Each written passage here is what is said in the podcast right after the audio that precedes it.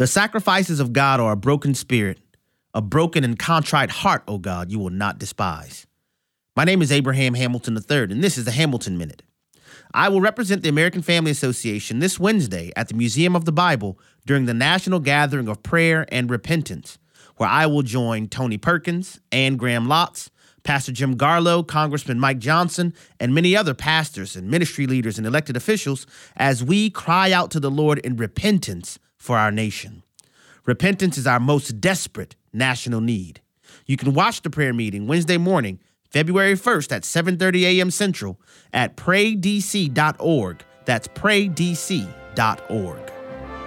Listen each weekday from 5 to 6 p.m. Central for the Hamilton Corner or visit the podcast page at afr.net for more from Abraham Hamilton III, public policy analyst for the American Family Association.